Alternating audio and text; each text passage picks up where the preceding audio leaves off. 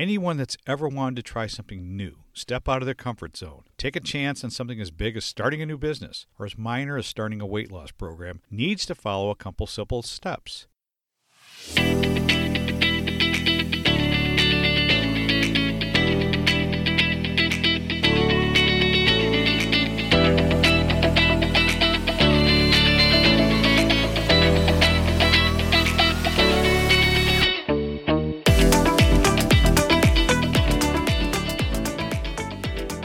Welcome to the Mind Wrench Podcast with your host, Rick Sellover, where minor adjustments produce major improvements in mindset, personal growth, and success. This is the place to be every Monday, where we make small improvements and take positive actions in our business and personal lives that will make a major impact in our success, next level growth, and quality of life.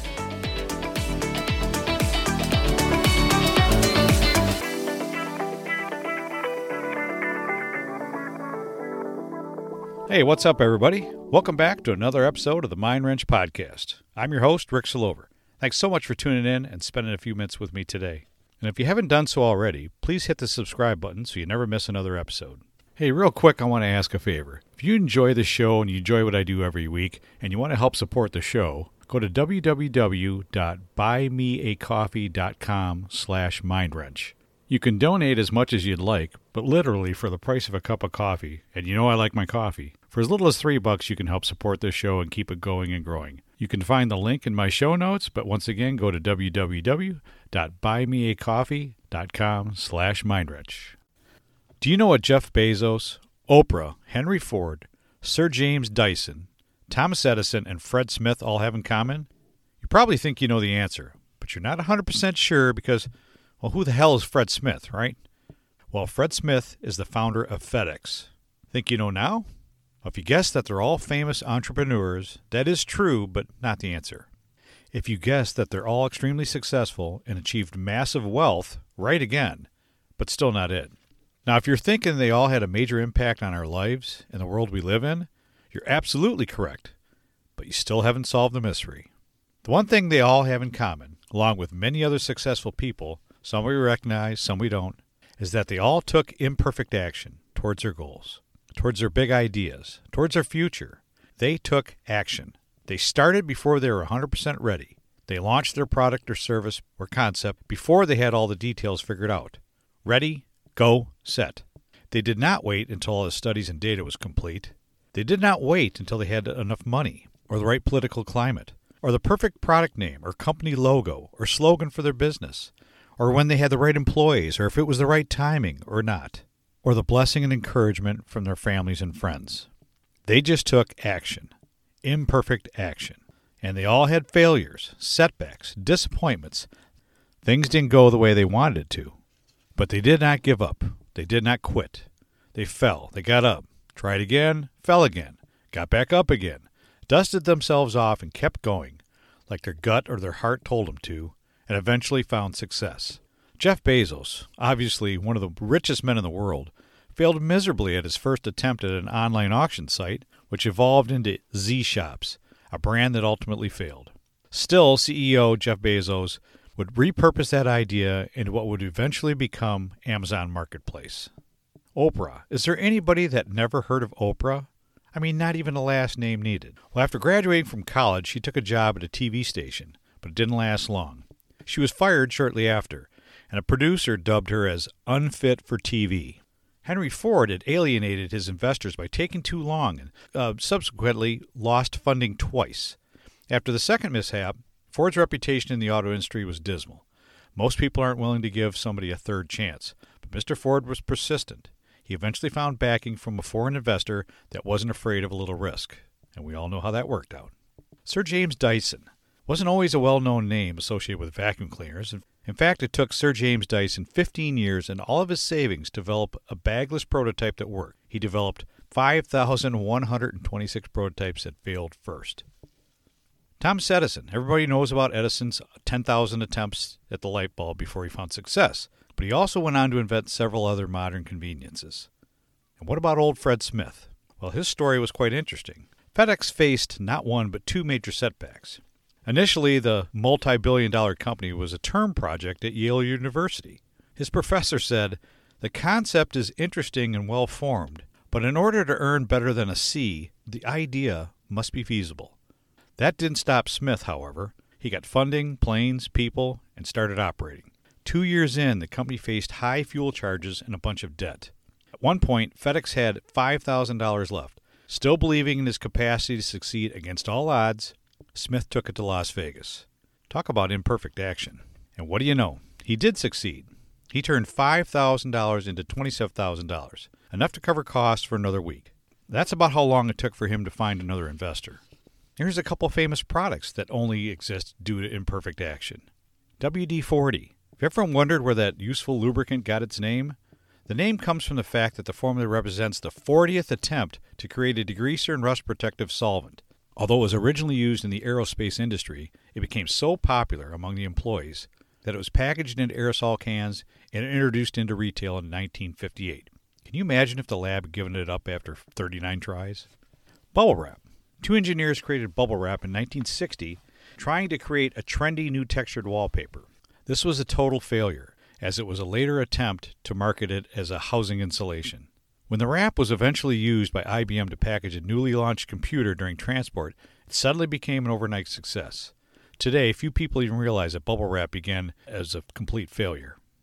While there are hundreds of other stories of first start failures, fumbles, frustrations, by names we know and more that we don't, people just like you that wanted to start a new service, add a new process or technology, start a marketing program, make a change in your employee mix, expand your existing or buy another shop, that had the same fears or anxiety of not being 100% ready, but had the courage to take action, to take the leap, to jump out of the plane and grow wings on the way down, to just go. And most stumbled and learned along the way, but at least they were moving forward, failing forward sometimes, but it's always better than standing still, afraid to move, or worse yet, accepting the status quo. As you can tell, I'm very passionate about this subject, and I'm a firm believer in the truth behind this mindset. Although my personality by nature is to evaluate things out, to compare some data, to make good informed decisions, I mean, I'm not an astrology nut, but being a Libra, I mean, the astrological sign is a frickin' balance scale, right? I guess I've always believed that how that's how I was supposed to make choices, right? Balance things out, take a look at it, weigh them out, right? When it comes to decisions, there are basically two types of people. Those that are more impulse buyers that make quick gut decisions and those that are more analytical, that move a little slower and think things through. Gut versus thought. Well, I knew which side I was on. But as I look back through my life, that one or the other scenario hasn't really applied to my taking risks, having the courage to start something before I was ready. In my late teens, I got involved in a multi level marketing program selling powdered milk products. You know, kind of like Amway or Avon, or more commonly referred to as a pyramid scheme. Needless to say, my imperfect action did not pay off. But I did learn a valuable lesson called If it sounds too good to be true, it probably is. And when I was in my early 20s, I was a painter in an independent shop, was making okay money, not great, but okay. I bought my first house and took on the responsibilities and bills that came with it. Not long after that, along with one of my buddies I worked with, I decided we should start our own business. Not a body shop, a power washing company. And it didn't take long after that decision. I quit my full time job that paid the bills for my first house and took imperfect action, filed a DBA, and started a business. I had no idea what the hell I was doing, did not have a written business plan, but did it anyways. Wahoo! I was an entrepreneur. Big deal. Well, long story short, I failed miserably, went broke, got way behind on all my bills, and was living on soup and mac and cheese for several months. Yes, we did get some jobs, made some money, but not nearly enough to sustain one, let alone two people. But I did learn a lot of lessons. Like a good marketing strategy is not going door to door with flyers. Don't go into business with a friend, it never works out. And don't start a business that you have no experience in, just to name a few. Then, a little over 10 years ago, there was a local community college with an incredible auto body repair and custom car building program. It was creating quite a buzz in the Detroit market, and I had a few friends that were tech assistants to the instructors there, telling me how awesome it was to be part of the program. I mean, they were building custom cars for Autorama, local sports celebrities. I mean, it sounded frickin' cool as shit, and I wanted to be part of it. So I finagled a meeting with the director of the program and convinced him to hire me as a tech assistant, which he did, to his paint intro class that he taught. And that's where I spent my first semester as a part time tech in the evening class. And it was great. I loved it. But I wanted more.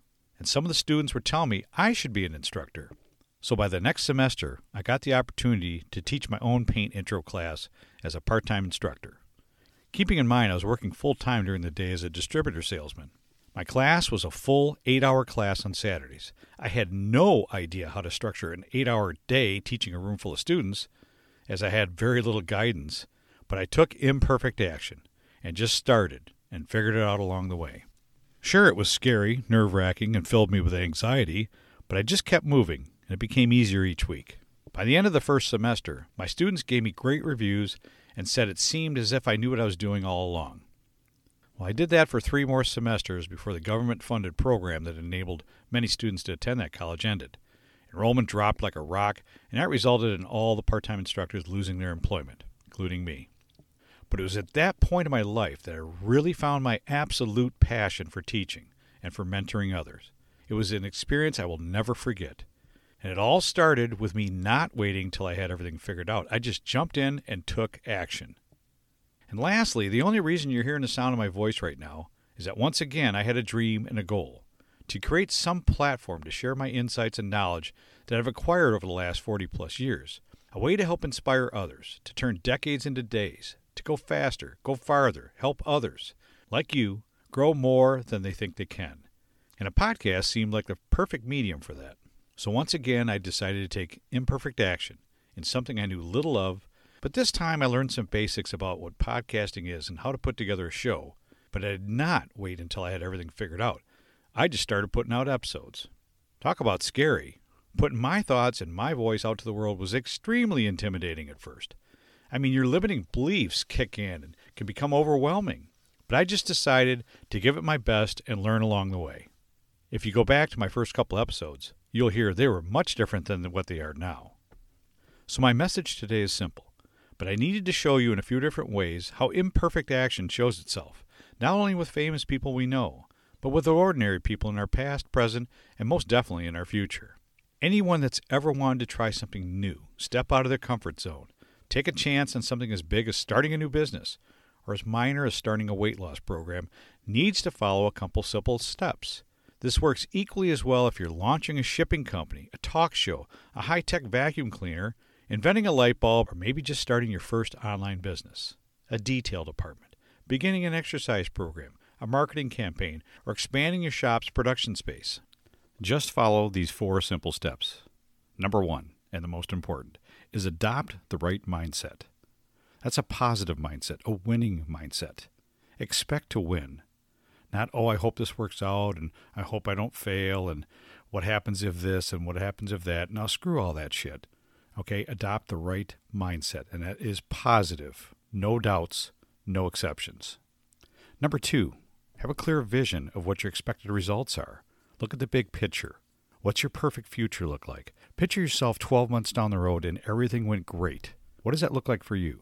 Number three, you need to accept the fact that it'll be imperfect that you'll stumble and you'll fail often. And know that failures are just learning opportunities, and there'll be lots of them. And everybody goes through those. You only fail if you stop or give up. And number four, go. Just go. Don't hesitate. Don't wait for everything to be perfect. Just go. Have faith in yourself. Jump out and grow wings on the way down. But just go. Ready? Go. Set. That is the only way to make things happen for you. Well, that's all I had for you today. I hope you found something helpful in today's message that you can take back to your business or back home and immediately put into action and start making a positive difference in your professional or personal life. If you like this episode, please, please, please go to Apple Podcasts or Spotify and rate it, share it, and leave a review. When you share this podcast with others, that's how we grow. And when the show grows, I can serve more people with my messages. I appreciate you, and I hope you have an awesome and productive week. I can always be reached at www.ricksillover.com, where you can find all my social media links, podcast episodes, blog posts, and much more. Hey, we all know this past year has been really difficult for most of us to deal with. So, if you have some areas in your life you really want to make a change, you really want to make improvements, you want to get to that next level, you have things you want to accomplish, but just not really sure how to get there, you need some help, you need a guide, you need a coach, I'd love to be able to help you with some one on one coaching. Just go to my website, ricksillover.com, and go to the contact page and drop me a note, or just instant message me on Facebook or Instagram. Weeknight and weekend appointments available right now.